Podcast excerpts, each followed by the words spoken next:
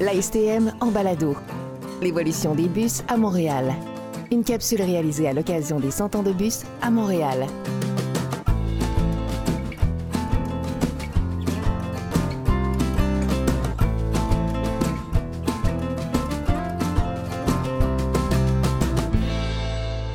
Un, deux, deux. Bonjour. Donc, je m'appelle Benoît Clérou, je suis conseiller en affaires publiques. à l'occasion des Journées de la culture 2019 et pour souligner le centième anniversaire des bus à Montréal, nous avons organisé des tournées euh, historiques dans le quartier Pointe-Saint-Charles, dans d'anciens bus. Euh, pourquoi euh, Pointe-Saint-Charles? Parce que c'est là que les premiers bus ont circulé il y a 100 ans sur la rue Bridge, le 22 novembre 1919. Tout le monde est prêt? On part. C'est parti. Le premier modèle autobus, en fait, ce sont deux camions transformés euh, en autobus dans les ateliers de la compagnie des tramways. Euh, dans ces autobus-là, on a installé des bancs de chaque côté, deux longs bancs. Et c'est pour ça qu'on va appeler ces véhicules-là des chars à bancs. Pas seulement à cause de ça, mais aussi parce que, bon, la suspension, on n'est pas certain qu'il y en a une. Le chauffage, par contre, on sait qu'il n'y en a pas. Euh, la motorisation est vraiment limitée. C'est un petit moteur, il faut le craquer avant de partir. Ce sont les débuts de l'autobus. Il faut commencer à quelque part. Et à ce moment-là, ben, les fabricants, oui, ça existe. Il y a des compagnies qui fabriquent des autobus, mais on n'est pas encore certain de la fiabilité euh, du produit. Avec le temps, ben, dans les années 1920, là, effectivement, on va commencer à faire affaire avec des fabricants. Donc, on va euh, contacter des fabricants d'autobus, euh, des compagnies comme Yellow Coach, White, Rio, Safeway. Safeway avec ses autobus à six roues plutôt que quatre. Comme ça, on est plus sûr que le bus va pouvoir tenir la route. Mais encore là, ces premiers bus-là qu'on va acheter vont durer peut-être 7-8 ans euh, au maximum. Euh, c'est seulement plus tard, dans les années 30, 40, que les fabricants euh, vont commencer à produire des bus de qualité. Les modèles euh, les plus euh, emblématiques, ben, évidemment, dans les années euh, 40, euh, le modèle qui va faire sensation, c'est le modèle de Canadian Car, produit en, collaboration avec le fabricant américain Brill, donc un Canadian Car Brill. C'est le début, si on veut, d'une longue collaboration parce que à partir de 1946 jusqu'au début des années 60, euh, la compagnie des tramways et par la suite la commission de transport vont acheter des centaines et des centaines euh, d'exemplaires euh, des bus fabriqués par Canadian Car et Brill. GM va euh, produire à partir de 1959 son modèle New Look. Et comme le nom l'indique, c'est vraiment un tout nouveau look. Beaucoup de fenêtres, un immense pare-brise, un moteur euh, de marque euh, Détroit Diesel euh, très performant. Euh, toutes les villes en Amérique du Nord vont acheter le New Look en grande quantité. Seulement à Montréal, on en a acheté plus de 2000 exemplaires. Alors, tout le monde a voyagé dans un New Look dans sa vie. Les fameuses fenêtres penchées sur les côtés. Euh, on suffit d'un dessin ou d'une image pour que chacun se rappelle Ah oui, j'ai pris ce bus-là quand j'étais jeune. Donc, euh, ce bus-là, euh, New Look, donc euh, à Montréal, on en a acheté de 59 à 1983, mais il a été en service jusqu'en 2002. Alors, de 59 à 2002, ça en fait du monde là, qui ont voyagé euh, à bord d'un New Look. J'ai 20 ans, donc j'avais 2-3 ans quand ils ont parti, donc je pense que j'ai jamais emprunté un. Donc j'ai venu pour, euh, pour essentiellement pour créer de nouvelles souvenirs de, de ceci, euh, même si j'étais euh, pas vivante euh, dans l'air qui- qu'ils étaient en service. Oui, ça génère des souvenirs parce que moi, j'ai 59 ans puis je viens pas de Montréal. Fait que quand je venais dans la grande ville, je, venais- je voyais ces gros autobus-là, puis pour moi, c'était wow! C'était comme euh, on, est, on est ailleurs, on est dans un autre monde. Mes parents, mettons, euh, ils m'emmenaient faire des tours, puis euh, à peu près tout partout. Moi, quand j'étais étudiant, je venais travailler à Montréal. Je prenais l'autobus pour me, me rendre au métro Radisson. Je prenais le métro jusqu'au métro Radisson. Puis de- du métro Radisson, je prenais l'autobus pour aller sur le bord euh, des galeries d'Anjou pour aller faire du pouce, pour revenir à Shawinigan. Fait que euh, l'autobus m'a- m'apportait où est-ce que je faisais du pouce Euh, je me rappelle les, modes de payage. on payait 2 piastres pour avoir 25 billets, je pense, quelque chose de même. Ça fait longtemps, là. Je suis pas jeune, là, moi, là.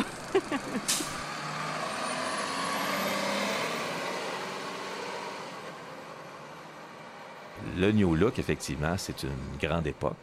Et après, qu'est-ce qui se passe? C'est que GM veut évidemment euh, continuer à dominer le marché, mais il ne veut pas trop changer, surtout qu'au Canada, on aime ça, les, le New Look. Euh, les gens ont continué de l'acheter pendant des, des, décennies, possiblement.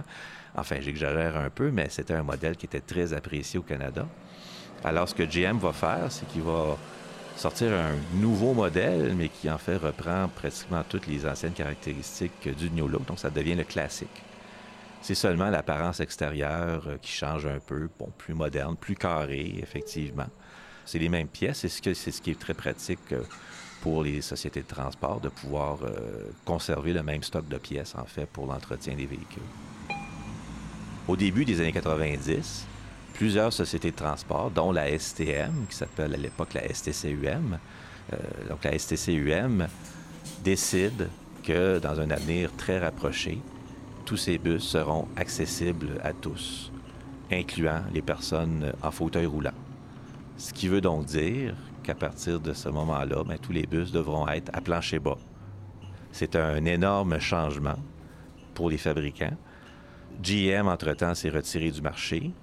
Et c'est une compagnie, en fait, c'est un groupement québécois, Novabus, qui poursuit euh, la production du classique et qui va justement produire ce fameux bus à plancher bas pour euh, non seulement le, réseau montréalais, mais également les autres réseaux au Québec et ailleurs en Amérique du Nord.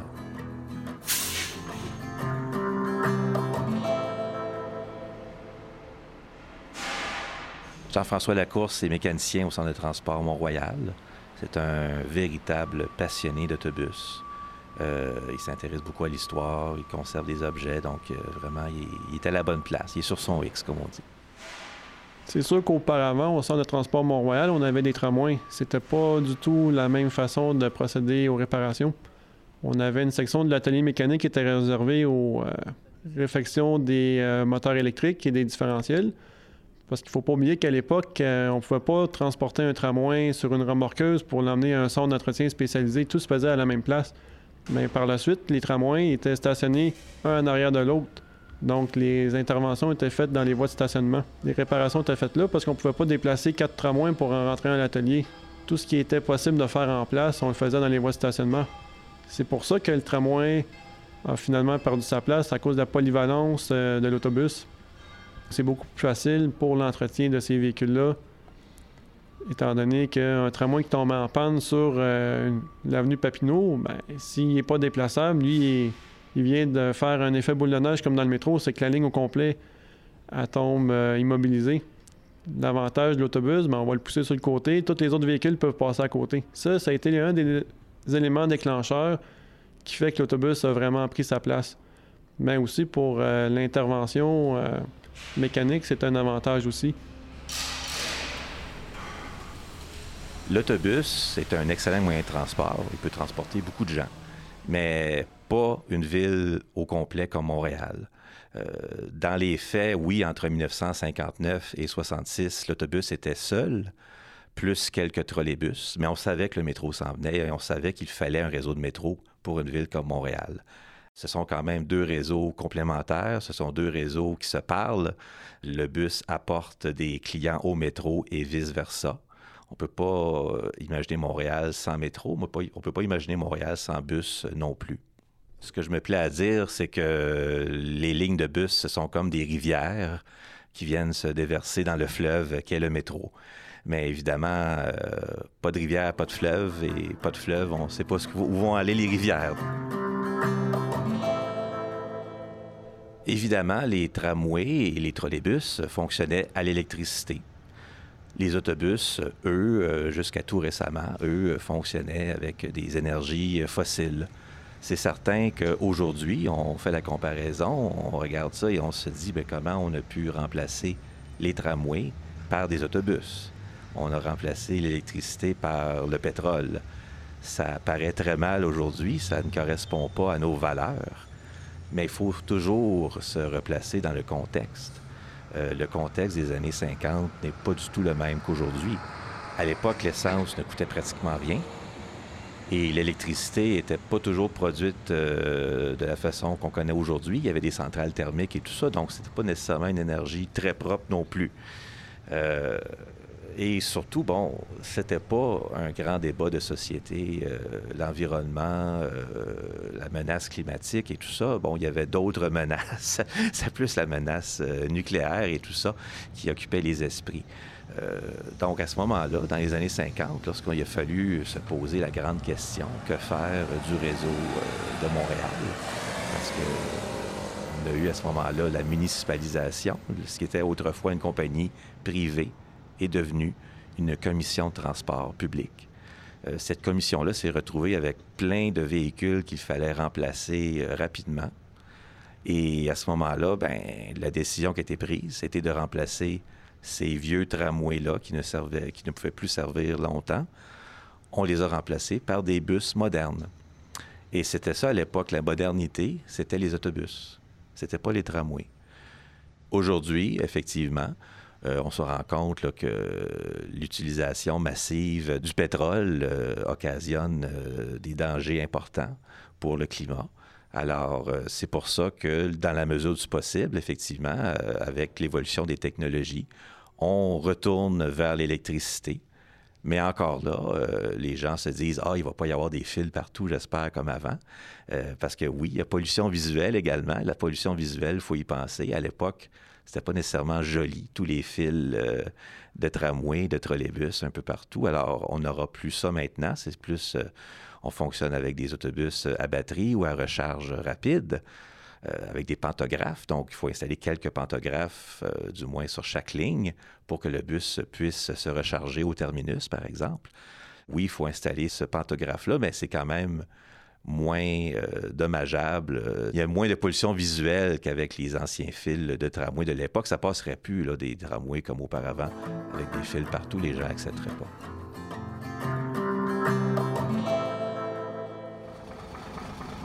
À l'STM, on a des chauffeurs qui continuent à conduire des bus même après la retraite.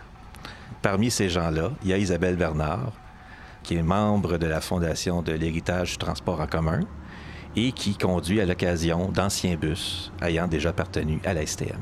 Les gens réagissent très bien. Quand tu nous vois, là, c'est fou comme les gens réagissent. Des souvenirs, en général, très souvent de très bons souvenirs. Ah, j'ai rencontré mon mari dans cet autobus. Ah, j'ai tellement eu du plaisir. Ah, ça me rappelle quand j'allais à l'école. je vois la lumière dans les yeux quand on passe. Pas seulement ceux qui ont 50 ans et plus, même les plus jeunes réagissent. Ils trouvent ça beau c'est des beaux autobus, c'est des belles pièces de collection. Ah oui, c'est un privilège parce que moi, je suis à la STM depuis 27 ans. Alors, comme chauffeur, je suis retraité depuis peu. Alors, euh, étant donné que j'aime beaucoup conduire les autobus et que je suis une fan des, vieux véhicules, euh, moi, ça a été une occasion pour moi de, revenir sur les autobus, surtout de les conduire. Parce que c'est comme quelqu'un qui aime les vieilles voitures. conduire ça, c'est pas la même chose. Le, le son du moteur, le son c'est pas pareil.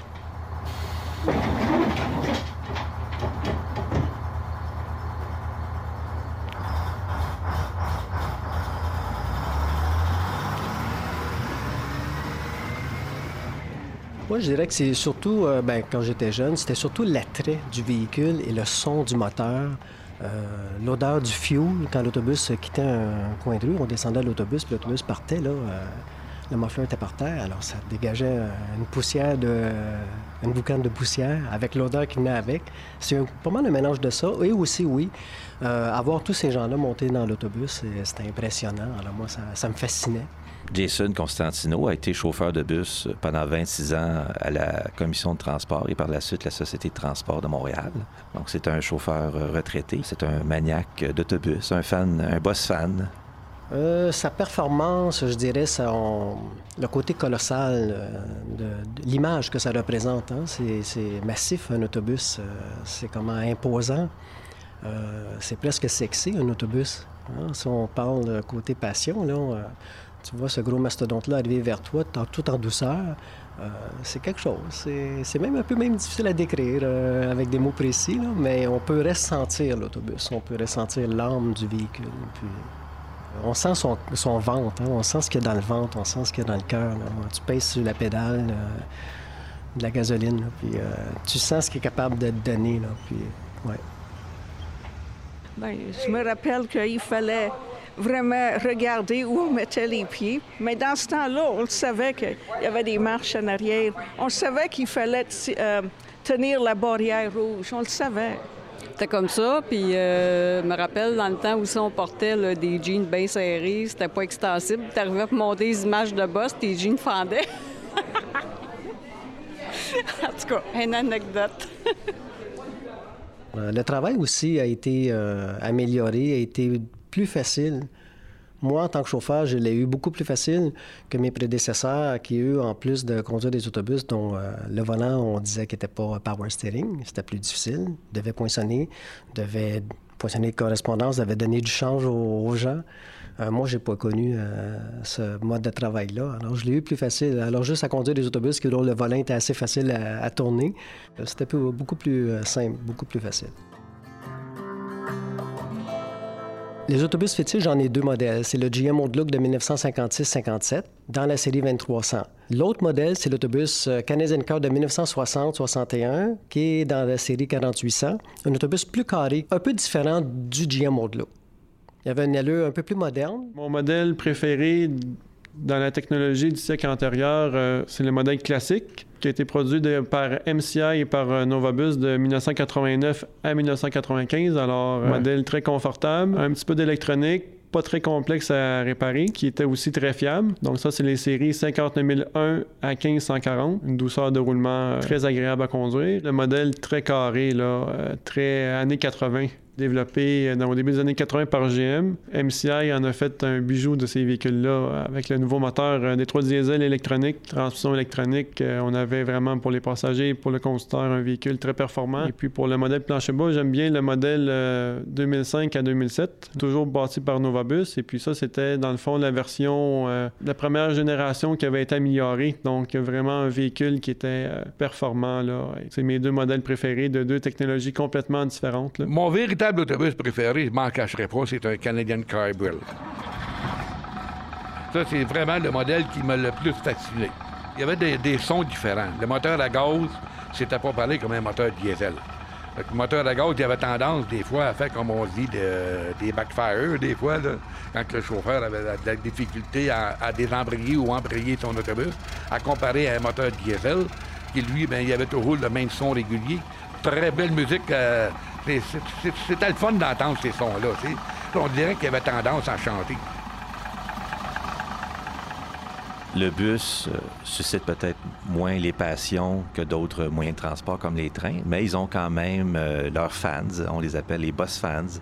Ce sont des gens qui tripent euh, sur le bus, des gens qui s'intéressent beaucoup à l'autobus, qui sont passionnés de bus, qui vivent par le bus. Robert Lacombe est un véritable boss fan. Euh, s'il devait y avoir une photo à côté du mot boss fan dans le dictionnaire, ça serait Robert.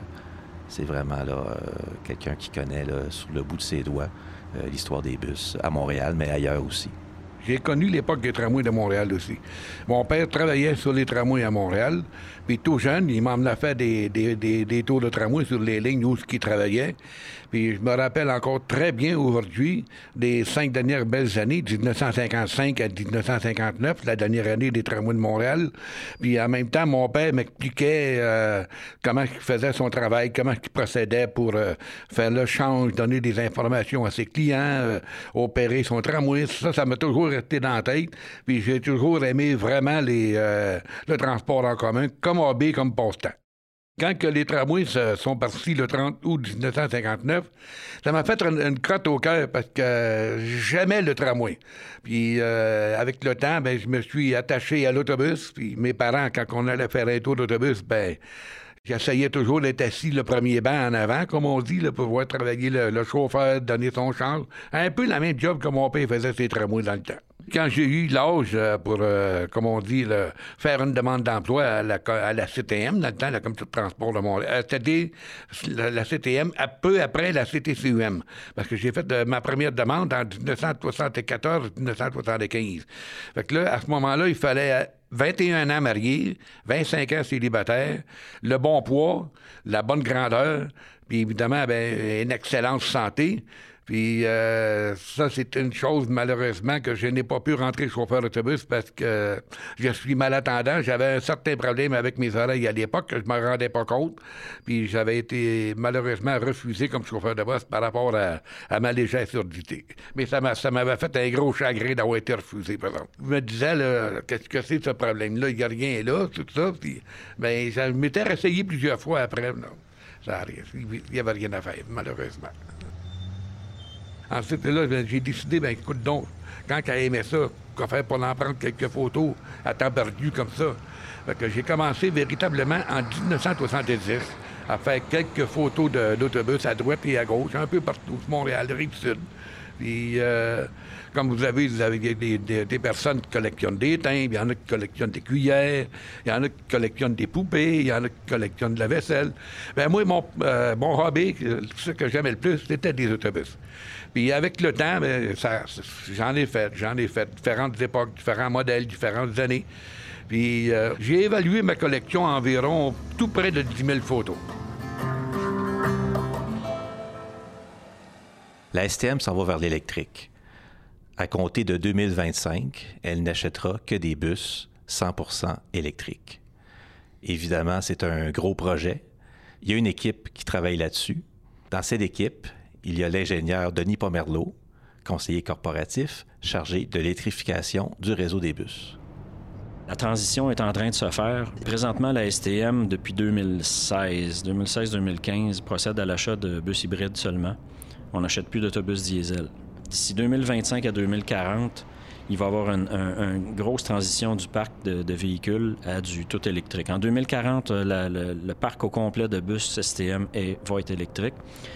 Ce que ça implique pour les autobus, c'est d'être... euh, faut, on va devoir les recharger. Ce qu'on a, c'est qu'il faut prévoir de la recharge des autobus à mi-journée, dans les périodes creuses, et la nuit. Au niveau du, véhicule, c'est avec ça qu'on doit travailler. Les batteries, normalement, sont... euh, en fait, tous les équipements électriques et les batteries sont en majorité sur le toit du véhicule, puis en portion, des fois, arrière-basse. Nous, ce qu'on veut, on veut conserver nos autobus à plancher bas, comme on les a déjà, pour les accessibilités universelles.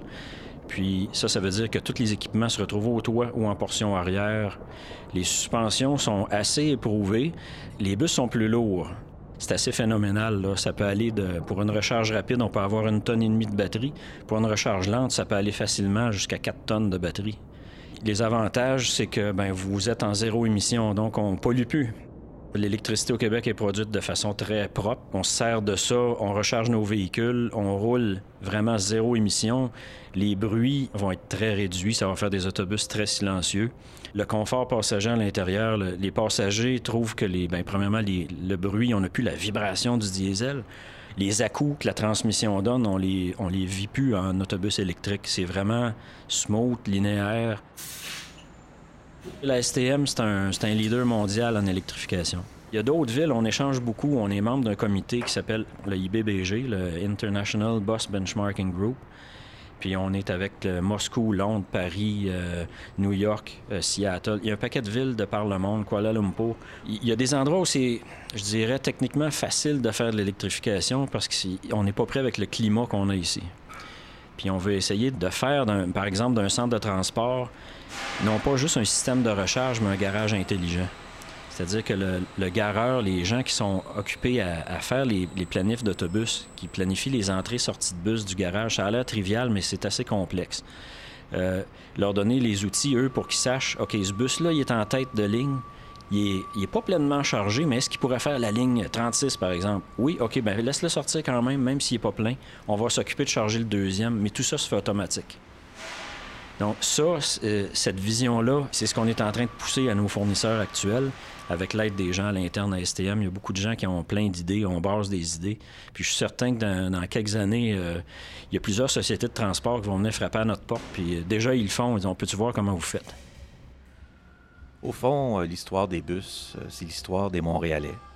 Il n'y a pas d'autres moyens de transport qui vient rejoindre d'aussi près les gens. Il va partout. Il transporte euh, tout le monde. C'est vraiment euh, un bel exemple d'infrastructure qui sert à l'ensemble de la population. C'est un mode de transport flexible qui sait s'adapter aux diverses situations. Nul doute qu'il va continuer à le faire durant au moins 100 ans encore. C'était l'évolution des bus à Montréal. Écoutez nos autres balados sur stm.info, balado. Partagez votre expérience sur les médias sociaux en utilisant le mot-clic STM Balado.